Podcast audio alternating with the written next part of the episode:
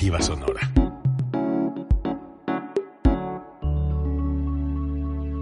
Código Libre. Todos los puntos de vista convergen en el día de un espacio para el análisis y la opinión de los acontecimientos de nuestro entorno. El día de un panel de periodistas profesionales con un solo objetivo, brindarle un panorama amplio del acontecer diario. El día de... Muy buenas noches, buenos días, buenas tardes, dependiendo del horario en que nos vean. Eso se lo copié aquí a mi compañero. Gerardo Ortega. Sí, no, no se encuentra en el día de hoy. Saludos a Gerardo Ortega, a Bruno Aceves, que se encuentran el día de hoy en otras líderes, en otros, eh, en otras actividades. Javier Camarena, iniciamos con la presentación. Gracias a quienes nos acompañan en Código Libre. Hola, ¿cómo están Hugo, Ricardo, Carlos? Buenas noches, buenos días, buenas tardes, usted que nos ve. Es un placer estar aquí como todos los viernes en esto que es el día Así es, y como es viernes y el cuerpo lo sabe, ay, ay, qué bárbaro, entonces vamos a hacerlo rápido. Sí, necesitamos, para irnos, a la parada. Gracias a Código Libre por prestarnos su casa y en el día de, para todos ustedes, Carlos Alberto Ortiz de Noticias Hoy, buenas tardes, noches. Saludos afectuosos a ustedes, queridos lectores. Es un placer, un verdadero honor que nos acompañen en estos próximos 60 minutos y estar aquí, obviamente, también con los compañeros de Videa Noticias, a Javier de Proyecto Informativo, Ricardo de Hugo Zaragoza, Informa Hugo Zaragoza y por supuesto Bruno Noticias, a nuestro compañero Bruno y Gerardo Ortega de Código Libre. Pues gracias y también tenemos obviamente a nuestro compañero Hugo Zaragoza, quien nos acompaña como siempre a través de estas transmisiones y aunque no estamos presentes todos los días, el día de hoy está nuestro amigo Hugo Zaragoza de Hugo Zaragoza Informa.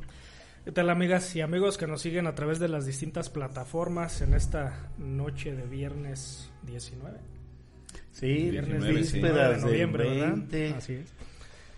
Saludos Javier, Carlos y Ricardo y a nuestros amigos Bruno y Gerardo y también un saludo a nuestros amigos de cabina del staff. Así claro, muchas gracias. Gracias a los compañeros que nos hacen favor de apoyarnos para que usted nos pueda seguir. Gracias a ustedes por seguirnos y sobre todo, pues si nos dan un like, comparten, nos ayudan como no tienen idea y nos facilitan la labor a todos los que realizamos la labor periodística. Y bueno, empecemos, ¿qué les parece? Hay un tema que el día de ayer eh, fue muy fuerte para el estado de Guanajuato, nuestros vecinos. Hubo un descarrilamiento en Pénjamo, un descarrilamiento en Silao, eh, escasas 5 o 6 horas de diferencia y hay afectaciones económicas. Ah, podemos hablar, aquí sí puede utilizar el término afortunado, porque no hay lesionados, no hay pérdidas humanas, pero sí hay muchas pérdidas materiales y sobre todo económicas en esos momentos en que hay una escasez de chips para la fabricación automotriz. Le pegó fuerte a la, a la producción automotriz. ¿Con quién empezamos el día de hoy? Bueno, estuvo nuestro compañero Hugo ahí en el lugar.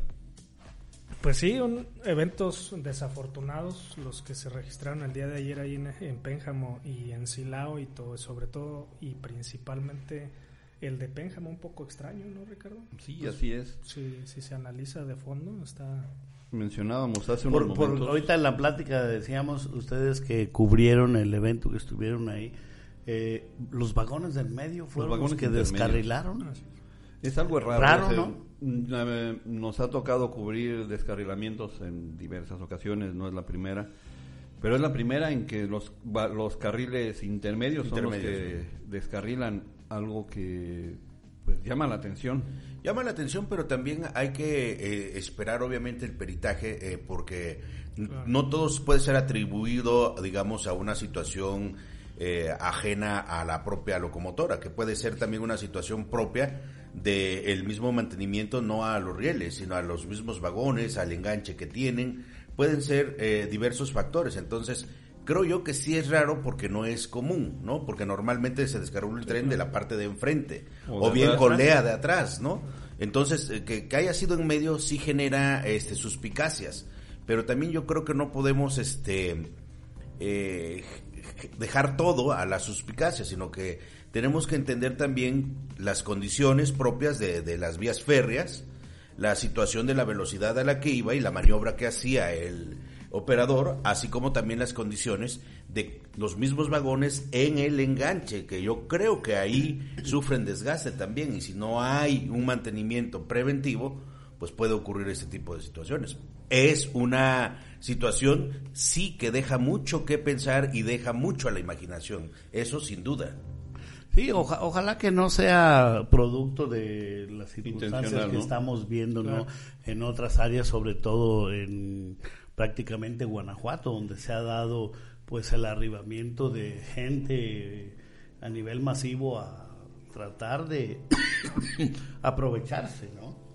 Sí, no, y, y una situación, eh, mencionaba yo, hacía mención de, del problema que existe ahorita para la industria automotriz, bueno, en general, porque no solamente en automotriz, porque la falta de producción de, de chips, algo que se generó de pronto una escasez mundial, pues genera que quienes están comprando vehículos nuevos tienen que esperar a que se los produzcan porque no hay en estos momentos una producción masiva como lo había anteriormente.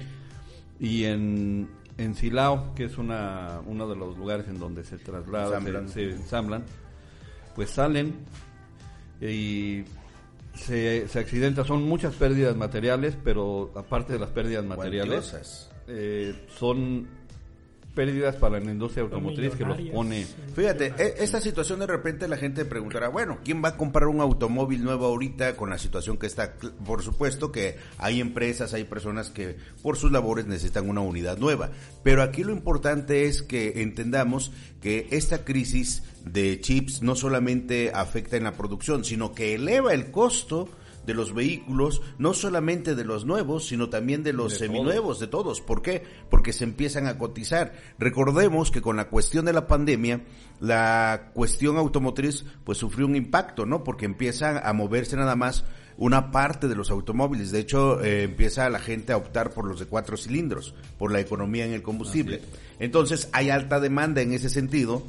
Viene la situación de la crisis de los chips y obviamente pues eh, también viene una demanda mayor, un costo elevado y esta situación de los pocos que se producen y que se quedan inservibles, de hecho se declaró No, que quedaron no, no, no, son- ya sin pérdida pérdida total, total. no pérdida Sí. total y es de la marca, ¿podemos decir la marca? Sí, la marca sí, Honda, Honda. la, los vehículos que, que llevaba este, este El tren de carga el- en la plataforma y que obviamente pues sí genera una afectación a la industria, no solamente a la, a la, a la empresa dueña de los vehículos, sino a la industria en general. ¿Qué pasa aquí? Eh, también hay que tener en cuenta una situación que se está dando en todo el país. De hecho, hoy amanecíamos con situaciones fuertes en Tamaulipas, en Morelos, Guanajuato no es la excepción y otros estados que están puntos rojos por la inseguridad. Zacatecas. Entonces, eh, aquí qué voy yo. Eh, no se les... este accidente obviamente pudo tener muchas razones que hayan provocado el mismo, pero no se les hace que están en pleno abandono en cuestión de seguridad también las vías férreas. no solamente abandono, yo, yo creo que están sobreprotegidas por ciertas gentes que se ponen en las vías que impiden el traslado de, de mercancías, que yo creo que definitivamente eso apa- ah, también eh, tiene mucho que ver en el daño que se tiene a las vías férreas, porque obviamente si no hay tránsito ferroviario, el mantenimiento es mínimo. Mínimo, es correcto. Y eso quiere decir que hay ese problema también se genera por eso esas gentes que están obstruyendo el paso de, lo- de los trenes y sobre todo aquí en Michoacán es donde se está generando en mayor en mayor número. Pero la otra la otra situación esos trenes por lo que decías quién los va a comprar bueno ya estaban vendidos en Estados Unidos y el- el- toda la producción iba para Estados Unidos porque allá ya estaban comercializando. Entonces sí es una pérdida muy, Y- muy fuerte. Y fíjense que se pudiera pensar, bueno, es que esas empresas grandes, no, pero no olvidemos que esas empresas grandes dan Empleo. miles de empleos en nuestro país. No es solamente la situación de tomar un tren y, entre comillas, dañar a la, infra- a la macroeconomía sino todo eso definitivamente va dañando a aquellos que trabajan en esas empresas, a aquellos que son eh, en el último eh, momento el eslabón más eh, débil porque pues son a los que van a despedir en el momento de no seguir habiendo productividad, no seguir habiendo producción. Entonces creo que sí el gobierno federal debe poner eh, muy, muy, ahora sí que muy responsablemente en eso, que hasta cierto punto por la política de no intervenir, de respetar. eh, Abrazos, no el balazos. que- no, y déjate abrazos, no balazos, sino de respetar la libre expresión. Pero la constitución es muy clara. Cuando tú haces de tu libertad de expresión un uso excesivo y Ah, claro. comienzas a dañar ciertas eh, cuestiones, recordemos que las vías son una, un camino federal. es una vía federal, es- no, un es una vía federal. Es una vía federal donde el gobierno federal debiera tener una resolución esté quien esté eh, perjudicándolo, sea delincuencia organizada, sea toma de maestros, ¿no? sindicatos o cualquiera. Sí, creo que, que debe tener una Sanción. a- acces- eh, vamos a decir una acción más contundente que pueda derivar en sanciones. De hecho, acuérdate que está muy penalo, penado tomar las vías federales. Las vías federales Entre están comillas, sancionadas, entre entre comillas. comillas. Bueno, está penado en el papel, pero no Bueno, en la ayer acción. en Morelia se volvió No, a se- suscitar otra cuestión un también caos de esa también, naturaleza. sí. Entonces, No, no, un hay un orden. tremendo ayer. No hay un orden.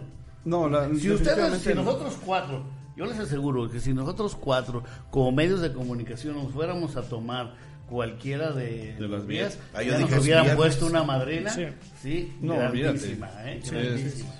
Y no solamente nosotros, eh, lleváramos Cualquier, sí. 200 cada quien, nos pasa exactamente lo mismo. O sea, Entonces, entonces estamos hablando aquí que de, de repente este, estamos hablando de omisión, ¿no? Claro, O de- desde o de luego. no asumir también la responsabilidad. Si es una vía federal, corresponde al gobierno federal brindar o blindar esas vías para la seguridad del transporte de mercancías. Creo yo que estamos en una situación bastante eh, complicada. Hoy eh, el presidente está ya reunido con Biden y con el de Canadá con Trudeau. con y están eh, viendo pues toda esta situación y a, a veces pareciera que todos estos eventos no son fortuitos porque recordemos que en Estados Unidos los eh, representantes de las cámaras pues están presionando a Biden para ciertos temas. En nuestro país parece que ciertos grupos están presionando al presidente para no tocar o para tocar determinados temas. Entonces eh, la situación en el aspecto comercial sí genera eh, no solamente esta situación, pues incertidumbre y también genera que obviamente aquellos que pensaban aguantar o estar dentro de esta situación económica que se vive a nivel global, pues permanecer en nuestro país, pues que tengan más dudas, ¿no? Sobre esa permanencia y o que en determinado momento, pues también valoren que otra opción pueda haber dentro del mismo país. No, es que fíjense un poquito. El, el transporte multimodal, por decir algo así, en, en tren, es uno de los transportes que mueve muchas situaciones, no solamente en el día a día, sino en temporada se dispara muchísimo. Hay muchos contenedores en diversos puertos Sí. que no han podido salir Así porque es. no hay contenedores. Otros están ahí a pesar de que se les está incrementando la deuda porque el contenedor en su transporte ha subido inimaginablemente No, se les de valer eh, Que sale 3 más mil barato dólares, perderlo, 5 mil ¿no? dólares, Sí. hoy vale 25 mil, 30 mil dólares traer un contenedor y hacen cuenta, dice pues mejor lo dejo ahí y Sí, pierdo. quede. Y todo quede. esto no es solamente por la cuestión global como tú bien dices, sino también los cuellos de botella que hay eh, en, por ejemplo, Lázaro La Cárdenas, distribución. que es uno de los puertos que tenía pues mucha llegada de contenedores por el gran calado que tiene y el mismo Colima está saturado.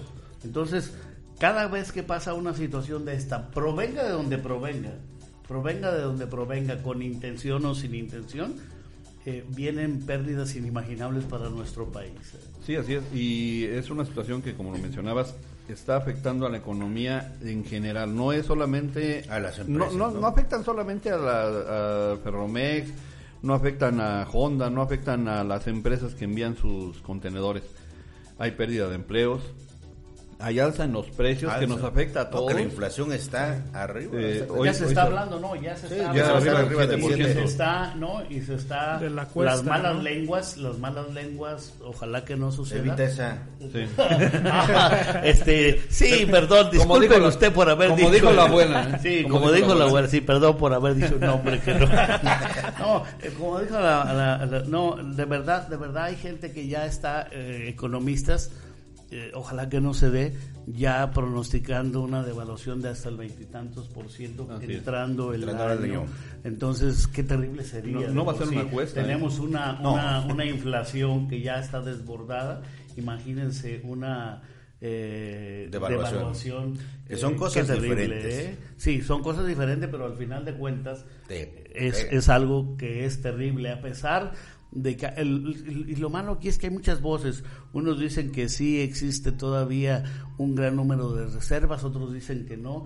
Y al final de cuentas los mexicanos no tenemos la realidad de lo que está. Imagínense, si de verdad existen ese gran número de reservas, entonces está habiendo un manejo equivocado de la administración federal. Y si no existen ese gran número de reservas que, que se tenían, Peor tantito, estamos ¿no? en un gran peligro. Ahorita que mencionaste la- al, a la- al gobierno federal, el día de hoy también se hace público por parte de latinos, alguien que no puede, a quien no puede ver el gobierno federal, los manejos que se están dando de las licitaciones que está haciendo el ejército mexicano para lo que son la- el aeropuerto, el tren Maya, lo que está construyendo.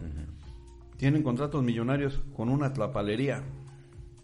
O sea, Bueno, están- acuérdate que dijo que iba a ayudar a los pequeños, a Sí. los machines, sí. No, y vaya que los está ayudando, ¿eh? en serio, es, es algo increíble. imagen, No, no Sí. nos podremos poner al lado de esa tlaparería a ver si nos No, callamos. yo quiero mandar mi dirección a ver si me Sí, ayudan. a ver si.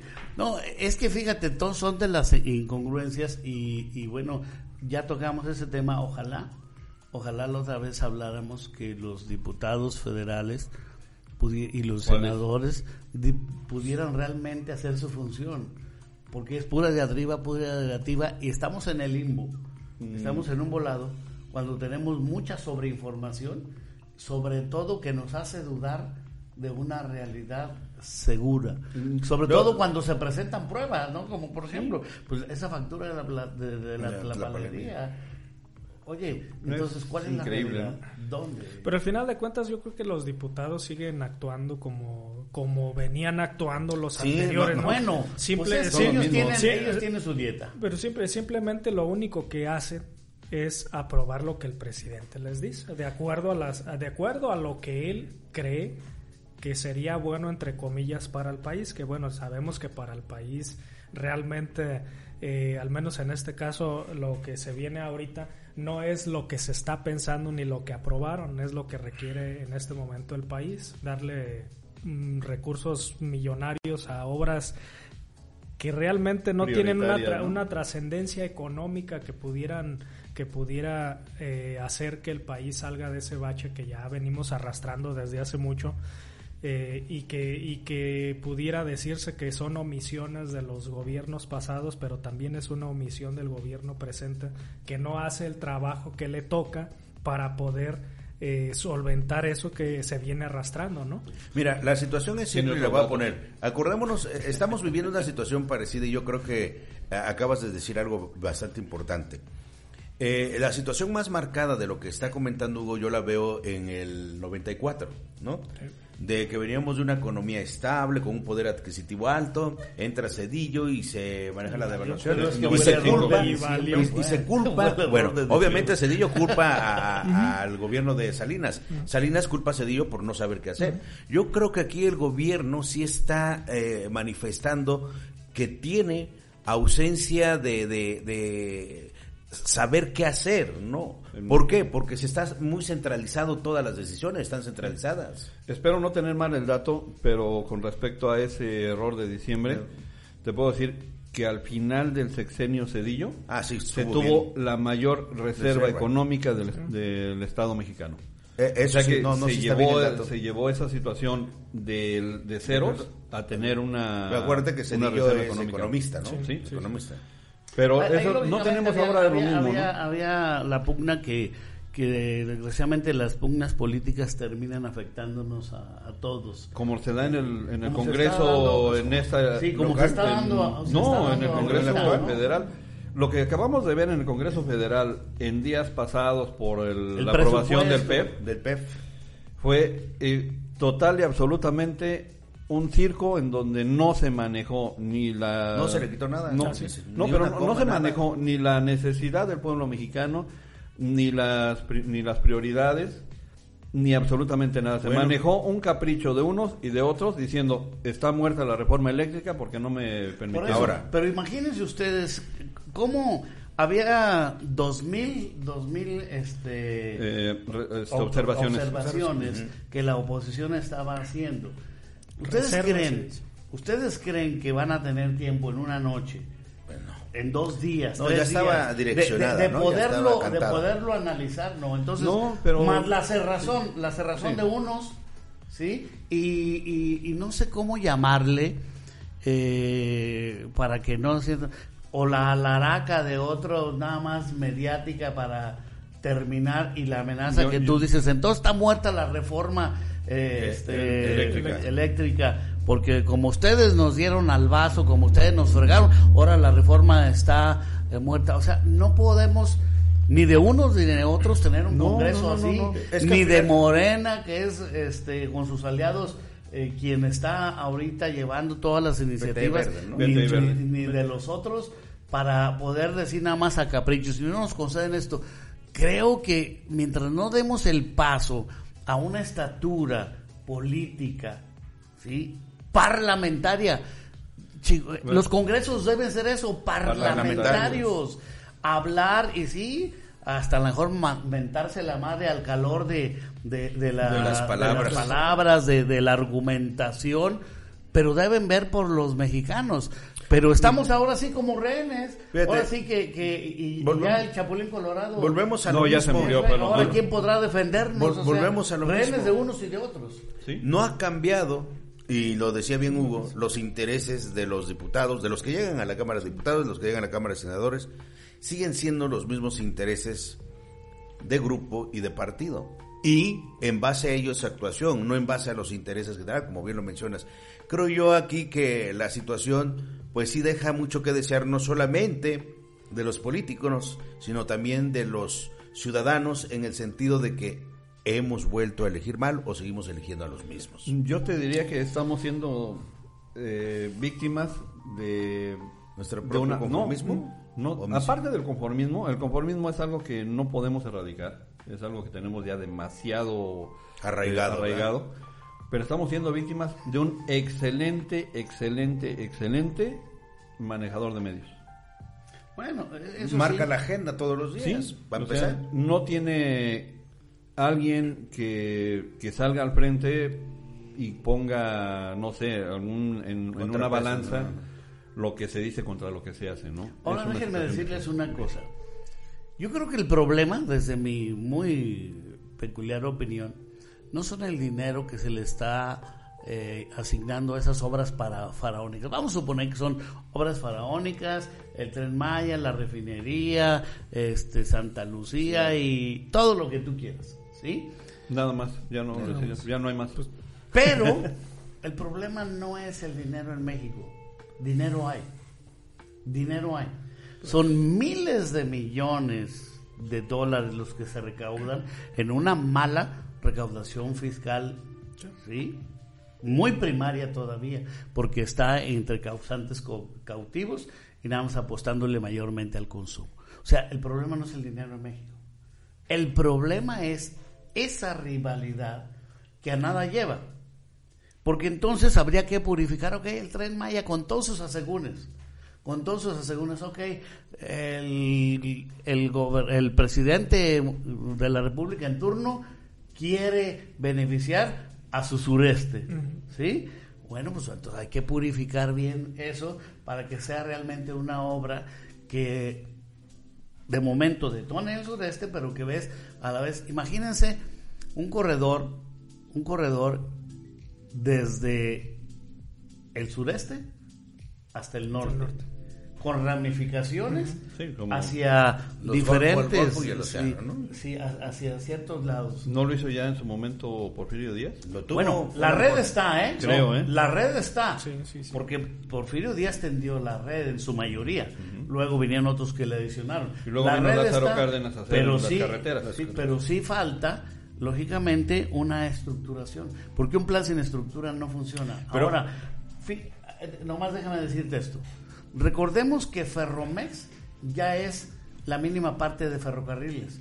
Están Sí. varias concesionarias. Suterm, que es una de las muy grandes. El Western Union Pacific. imagínense, todas, a ver, todos los que todos los que manejamos trenes vengamos, ¿sí? ¿Qué podemos aportar entre nosotros para esto? ¿Ustedes creen que Estados Unidos y las ferroviarias estadounidenses no le van a meter lana a un proyecto de esa naturaleza? Pero ¿qué falta? ¿Qué falta? Eso, que nuestro Congreso se ponga de acuerdo eh, y, y decir, está bien, acabamos de ver, cada presidente de la República, y con esto no estoy justificando al presidente de la República actual, cada presidente de la República ha beneficiado o tratado de beneficiar parte. a alguna parte. Sí. Aquí, Felipe Calderón aquí, por la ¿eh? pugna de Godoy, aquí por la pugna de Godoy no, no nos vimos beneficiados menos, pero no es que defienda a Felipe Calderón, pero sí hubo obra. El problema fue la pugna porque pudo haberse detonado Michoacán mucho más, eh, Sí. porque eh, la piedad fue beneficiada por la habilidad Ah, de por Ricardo. Guzmán con el presidente en Ah, mucha- bueno, de hecho fue Arturo Torres, Ricardo Guzmán, Calderón en esa línea cuando... Pero más Ricardo.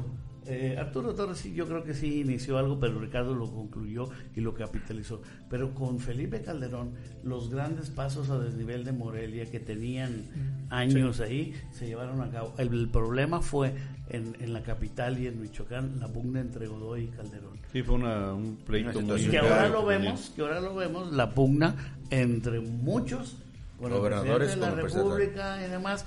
Ahora, vayamos a lo medular de esto. ¿Qué no habría la capacidad de ponernos de acuerdo? Decir, bueno, también el presidente de la República quiere esas obras. No lo estoy justificando, vuelvo a decir, porque luego mal, malinterpreta.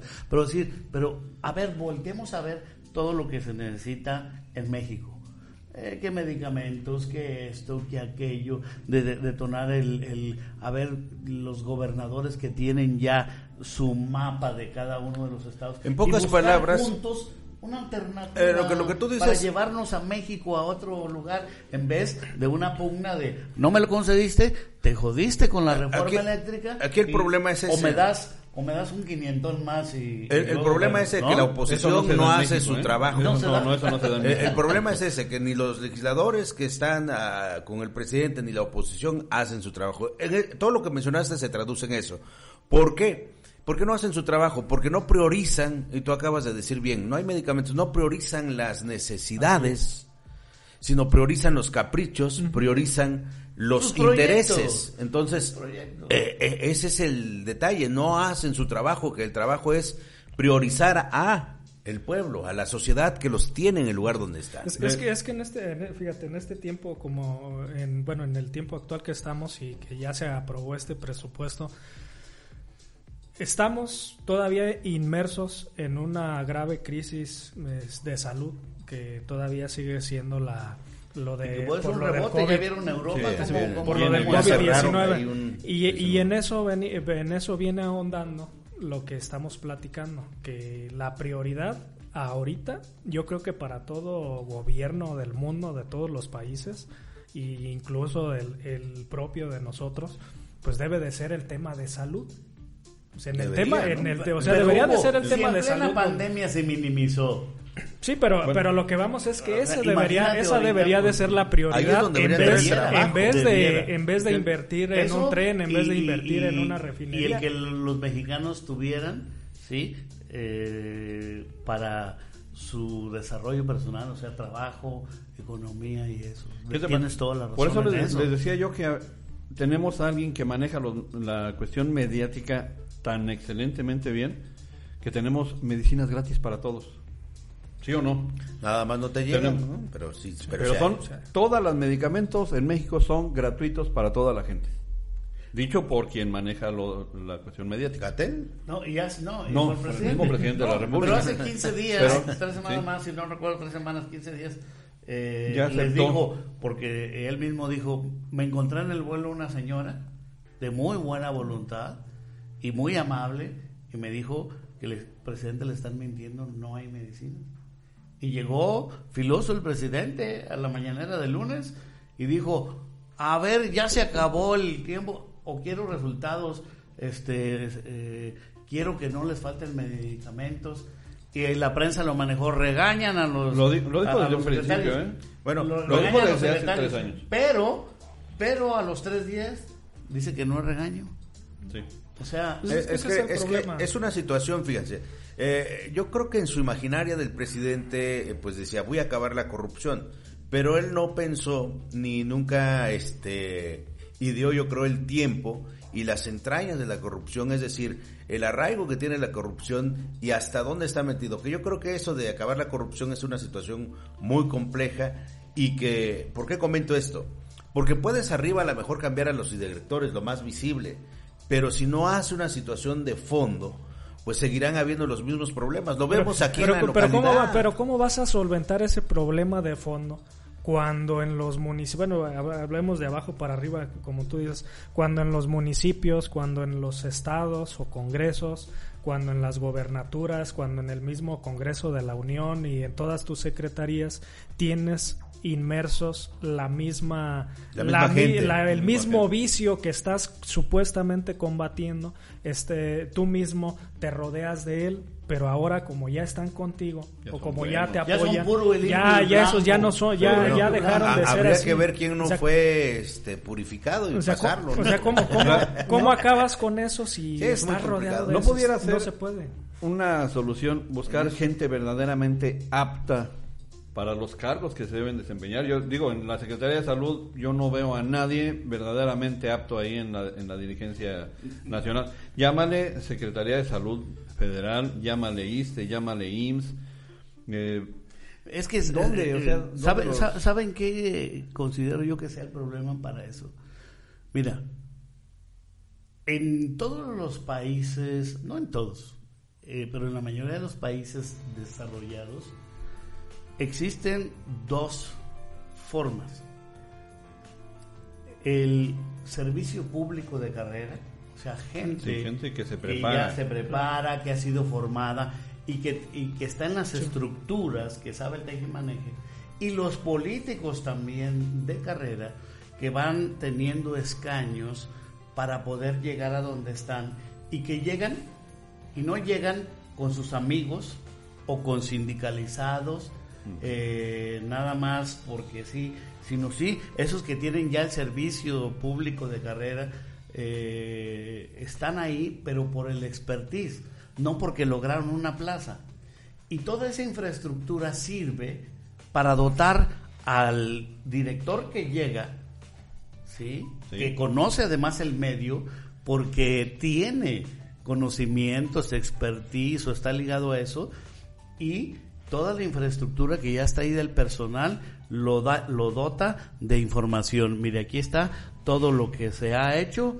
Aquí están las estadísticas de lo que está sucediendo, aquí están las estadísticas mundiales, o sea, una radiografía con conocimientos de información que no se tiene problema, aquí ¿no? y que hoy llegan los secretarios y dicen, ¿a dónde va el aire hoy? sí, tenemos un, Hoy tengo ganas de hacer esto, pero sin ninguna información. Tenemos un agrónomo en dónde, al frente de qué?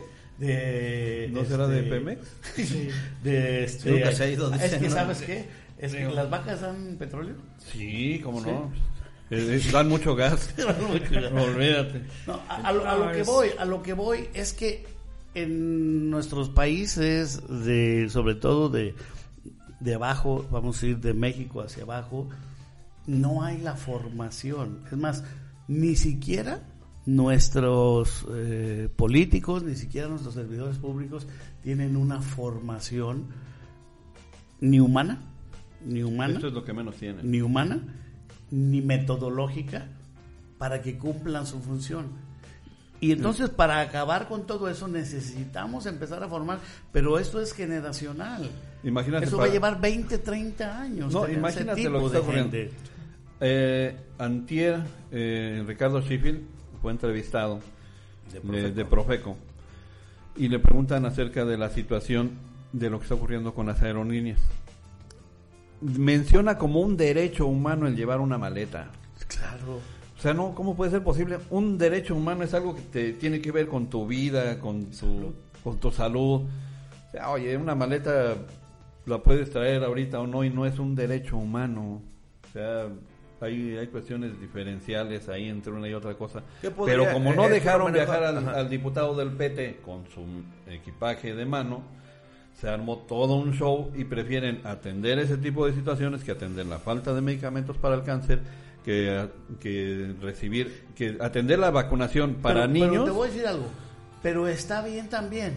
Pero está bien también. Pero todo debe ser justamente dimensionado en lo que es.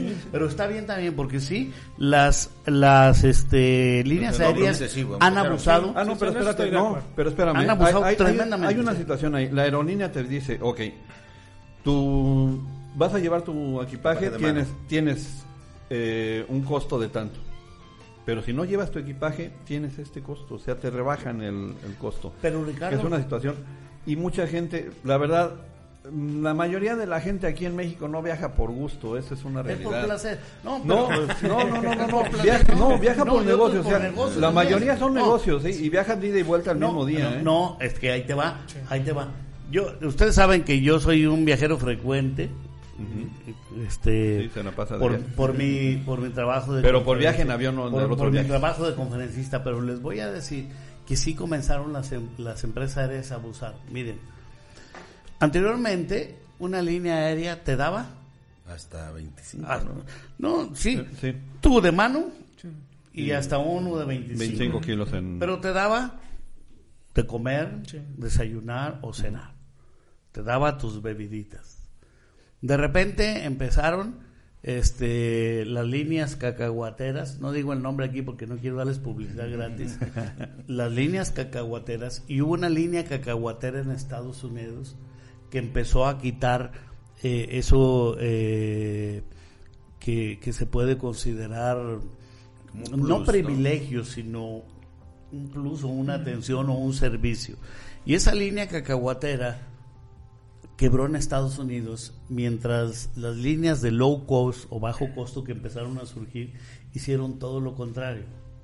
Hicieron todo lo contrario, empezaron a surgir el low cost y, o bajo costo y te empezaron a dar lo que las otras líneas te quitaban Quitaron. te quitaron. Como en nuestro país todo se imita, empezaron las líneas mexicanas Las que a quebraron. imitar, a imitar, no, y luego se estandarizó, y, y luego se estandarizó, porque esto sí lo voy a decir, Aeroméxico es cacahuatera, unos pinches cacahuatitos así, mire, así, Sí. chiquititos. Y hasta el agua te cobran. Sí. Y luego, este, empezaron también las líneas de Estados Unidos y a mí me tocó, me ha tocado la historia de las dos cosas, de viajar con mi maleta de mano y con mi maletón, porque yo duro dos días trabajando y, eh, yo, yo hasta pesaba para no pagar más el excedente, ¿no? O no pasarme. Bueno, empezaron a cobrar por la maleta Ah, la de mano. Sí, la, de- la, de- grande, sí, la grande. la grande, Sí, que la tenías grande, derecho, primero la de grande. la que tenías derecho y a cobrar bien, Parece otro bien, pasaje, ¿eh? sí, 15, 20 dólares según la línea y el destino, multiplícalo. Sí. A veces te salía más caro si, si tú eres previsor y comprabas el boleto con anticipación, te, salía, más cara la maleta, que, lo que habías pagado de eso. Y aquí también se comenzó a imitar.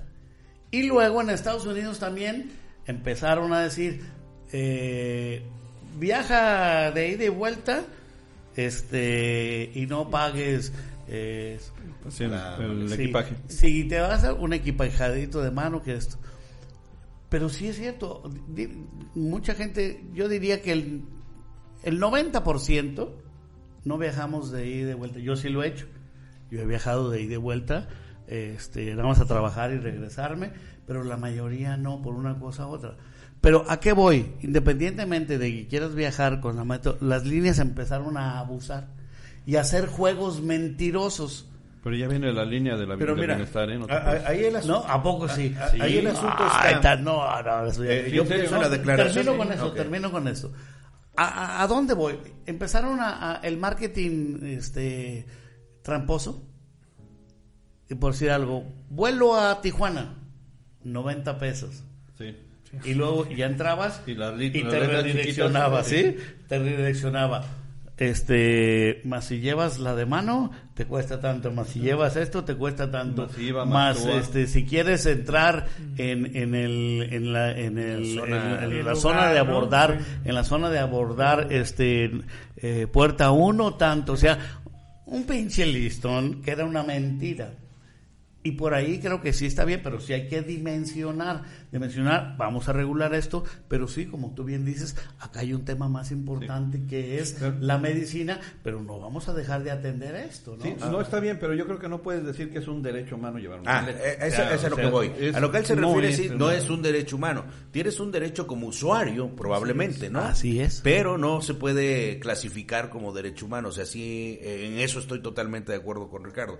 Creo que yo... Es una cuestión mercantil, pues. Mercantil, exacto. Bueno, Eh, estábamos también hablando de mercantilismo y de todos los trenes y todo aquello. Michoacán está a punto de recibir ya la, la situación de la nueva ley federal del trabajo y en donde cosa que ya Guanajuato hizo, ¿no? Guanajuato ya lo tiene y precisamente en Guanajuato las empresas transnacionales tienen que adaptarse a, a los a, a los salarios y a las nuevas eh, disposiciones de la ley federal del trabajo que vienen a beneficiar y ojo sindicatos tendrán que someterse igualmente aunque no vayan a hacer lo mismo que Pemex porque ya ven que hacen algunas cosas ahí que que parece ser que están bien.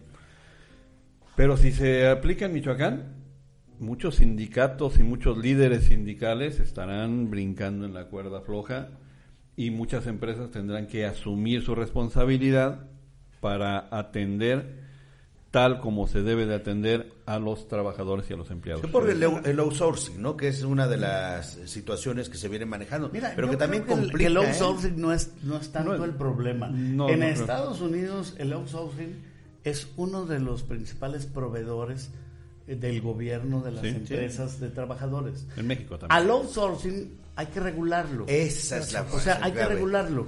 ¿Por qué? Porque en México se ha prestado para que el outsourcing sea una mano, sí, una mano que maneje solamente bajo los intereses del dueño de la compañía de outsourcing y que deja sin protección a todos los trabajador. empleados. O la otra, Y que muchas empresas lo dicen así, contrato outsourcing para no dar prestaciones y, y eso. Para deslindarse Pero de acá, en Estados Unidos, las empresas de outsourcing que abundan Tienen que. Sí. son aquella, inclusive eh, en Estados Unidos capacitan Tienen a los asegurarse. ¿eh? Sí, e- ellos ellos prefieren allá muchas empresas contratar un outsourcing no por evadir, No. sino porque están con una garantía Haces menos de sosa que la- también la- la de organización. tienen eh, mano de obra de calidad, De calidad. y Y garantizada. y, y garantizada. Y a lo que voy, miren, las empresas la- se les ahorra mucho en lo que es reclutamiento y capacitación. Sí, y todo exacto. eso, todo Pero no, pero el, gran problema del outsourcing en México no es ese. Eh, es que las mismas empresas crean su outsourcing. su propia empresa. Sí, pero son ¿por qué estamos diciendo? Para hacer malas prácticas. Ah, para hacer malas prácticas. Ah, Ahora, sí, Sí. para hacer malas prácticas. Ahora, déjenme decir algo. Eh, la ley laboral no solamente tiene que ver con la cuestión monetaria, sino también No, no, con el clima laboral. Hay una norma, la NOM 035, que eh, se debió haber aplicado desde hace cuatro años. Y precisamente las instituciones que deben tener ese cuidado son las que propician.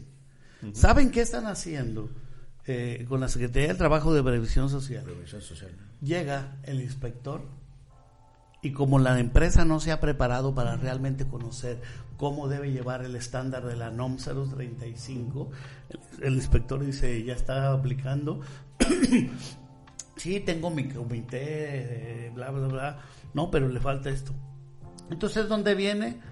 El, pues está mal, pero pues lo ayudo. Le, le falta la factura del perro. Lo, lo que siempre ha pasado, ¿no? En el Pero país. ahí, pero también, o- ojo, empresas, la NOM 035, de verdad, ningún consultor, y algunos lo están haciendo, ningún consultor le puede a usted decir yo te voy a dar toda tu estructura, sino es bien sencilla, es bien sencilla y obliga a ciertas cuestiones que son sencillas de llevar si usted crea la estructura, porque la NOM 130, va también a la salud emocional ¿Qué es lo que de es? la persona.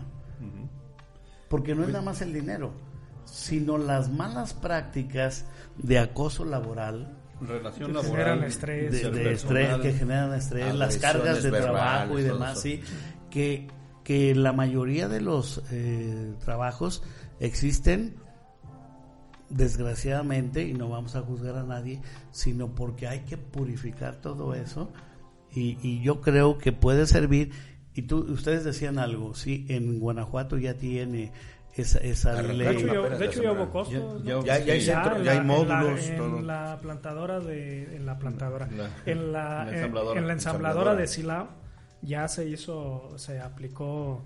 Se aplicó la nueva ley del trabajo y se hizo el cambio del sindicato. a- Sí. Bueno, esa- ¿a dónde voy? ¿A dónde voy con esto? Fíjense bien.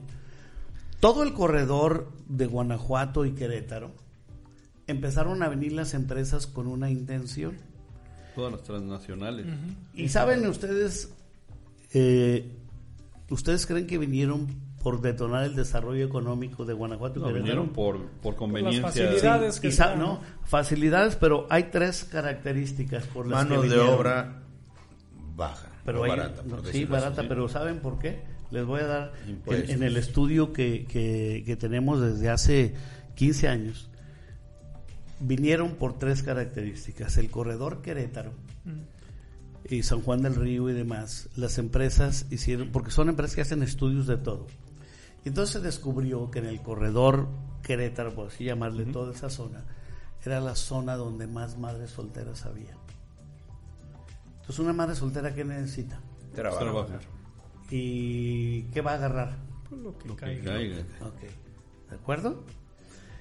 En el corredor Guanajuato, Aguascalientes, se descubrió que era la zona con más adicciones, alcohol y droga. ¿Sí? Entonces, eh, alguien que vive de eso y que anda buscando chamba, ¿de qué va a agarrar? De lo que caiga. De lo que caiga. Tercero. Y el tercero, que era el detonante para el crecimiento demográfico más potente del país. Por esas tres situaciones, entre otros, fueron que las empresas Se estableció. ¿eh? pusieron ahí. Después vinieron lo que tú dices, pues eh, la- el, hacer con los gobiernos los convenios y entonces los incentivos para pues todo lo demás. Entonces encontraron un núcleo propicio. Ahora, esa nueva ley laboral que se está implementando junto con la NOM 35 viene a purificar todo eso. ¿Para qué? Para decir, ok, tienes este problema aquí, necesito que los atiendas y que les ayudes a cambiar su chip, a tener un ambiente laboral mejor, a tener una situación, o sea, la norma va hacia allá con el afán de purificar todo eso que no- socialmente que- que fíjate, el entorno nos dio. Sí, pero fíjate que las empresas transnacionales, de hecho, ya vienen adelantadas en eso, porque en otros países donde están, o en su país de Sí, origen, eh, esta, esta práctica ya se viene realizando.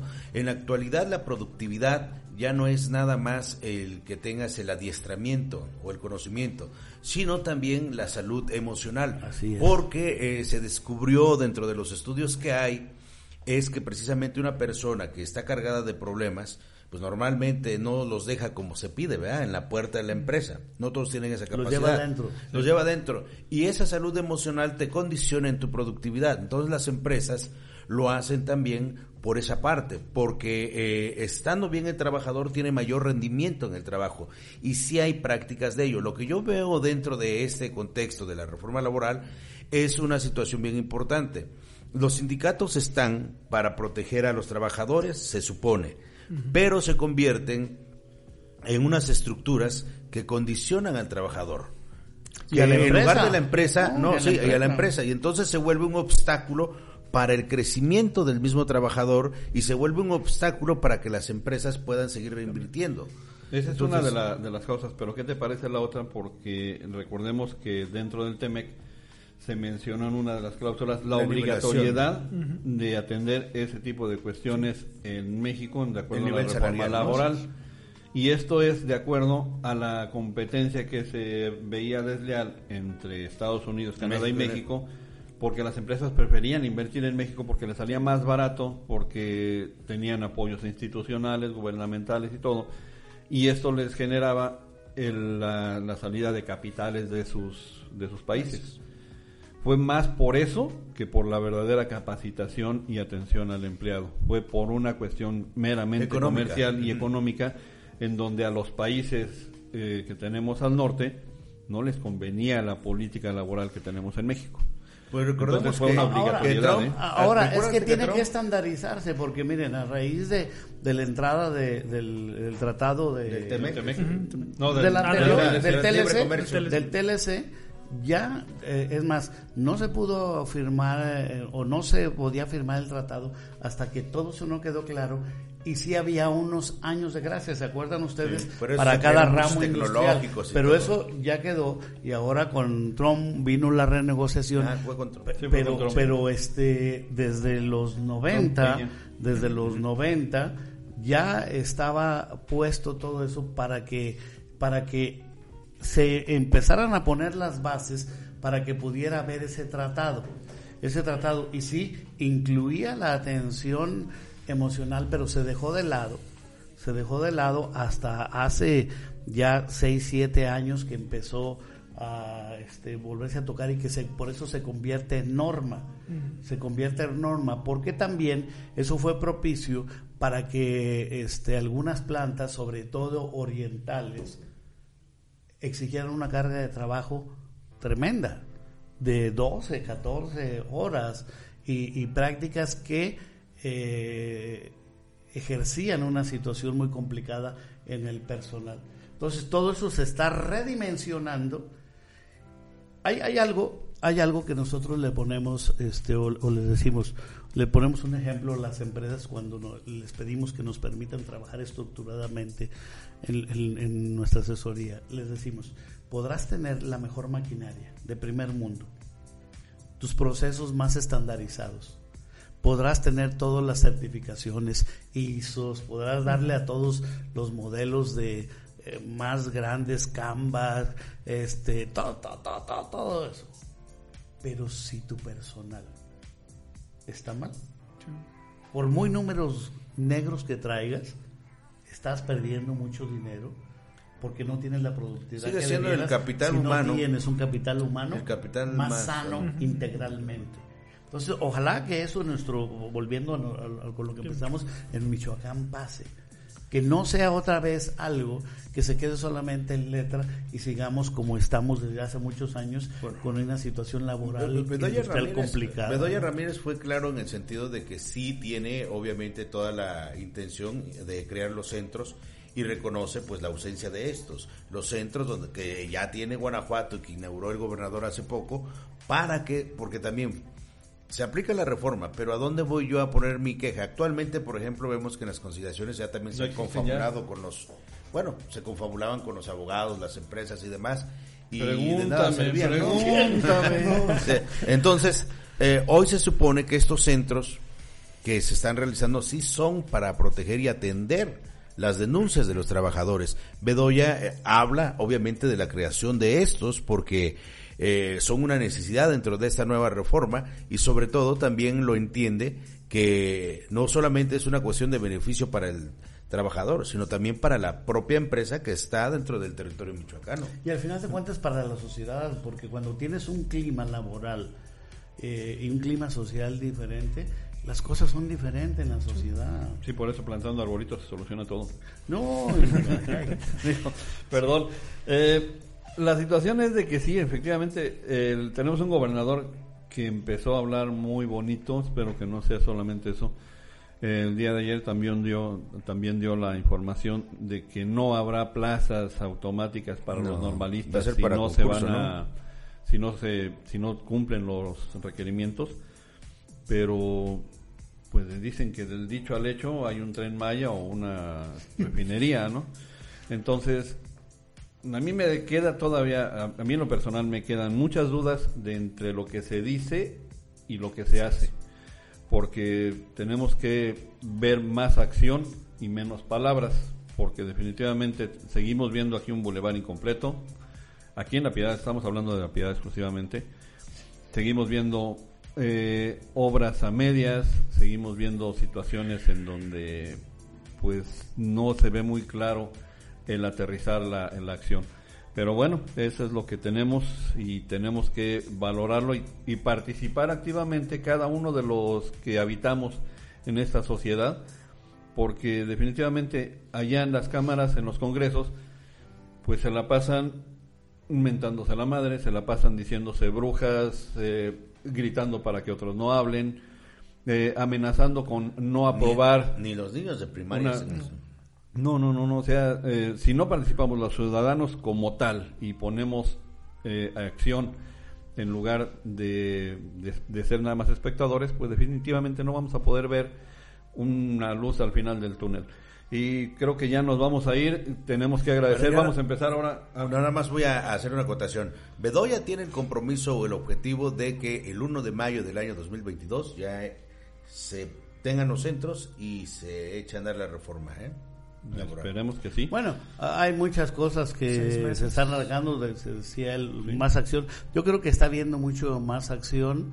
Hay mucha acción, inaugurando, haciendo esto, pero ojalá que todo eso se vea reflejado en cosas concretas. Sí, sí, sí, en cosas concretas. Que no sea nada más calendario porque ya estamos gobernando, de inauguremos, cacaraquemos y demás, sino que toda esa acción que siga, que siga, pero que se vean cosas concretas. Sí, vamos recordando que normalmente lo que se están inaugurando ahorita son lo que Dejó hizo el gobierno anterior, mm. de todos los municipios, de todos los de todo el estado. Pero bueno, eh, Hugo, muchas gracias ya estamos despidiéndonos. Pues eh, un agradecimiento igual como siempre a todos a todos ustedes por permitirme compartir y debatir eh, de alguna manera aquí en esta mesa y un agradecimiento principalmente a todas las personas que nos siguen a través de las diferentes plataformas, eh, comentarles y, e invitarlos a que, a que compartan esta este programa, que nos regalen un like también en el mismo y sobre todo que nos dejen, que nos hagan saber sus comentarios. Así es. Carlos, noticias. Pues muchas hoy. gracias, compañeros Javier, Hugo, Ricardo, Bruno, Gerardo, que están ausentes el día de hoy, al equipo de producción, pero sobre todo a usted que nos hace el favor de acompañarnos en cada uno de los programas. Recuerde que si no lo vio en vivo, lo puede ver en cualquier otro momento que usted tenga tiempo. Muchas gracias. Y bueno, eh, Javier Camarena, Videa Televisión, Videa Plataforma. Gracias Ricardo, gracias Hugo, gracias Carlos, gracias a los chicos del staff. Saludo a Gerardo y a Bruno. Gracias a usted, de verdad se lo digo de todo corazón, siempre es un placer estar los viernes aquí con ustedes. Este ejercicio que hacemos seis medios de comunicación, eh, hablando con la verdad, sin ninguna cortapisa, hablando con lo que sentimos, con lo que pensamos con la única intención de poder compartir con usted nuestra expresión y que al final usted haga su análisis y usted tiene su propia expresión. Gracias. Bueno, y pues muchas gracias a nuestros compañeros de producción, gracias a Gerardo Ortega de Código Libre, gracias a Bruno de Bruno Noticias, Javier Camarena, Videa Plataforma, eh, Carlos Alberto Ortiz de Noticias Hoy, Hugo Zaragoza, Hugo Zaragoza Informa. Hoy habló un poquito más. Y este, gracias, gracias a ustedes.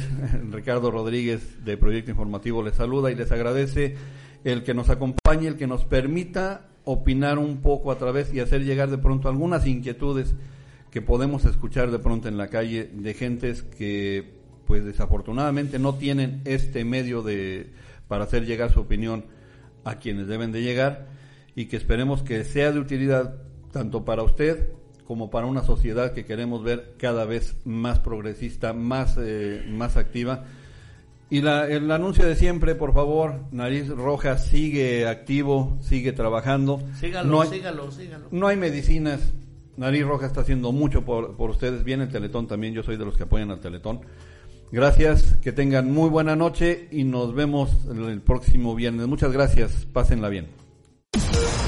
Todos los puntos de vista convergen en el día de un espacio para el análisis y la opinión de los acontecimientos de nuestro entorno. El día de un panel de periodistas profesionales con un solo objetivo, brindarle un panorama amplio del acontecer diario. El día de...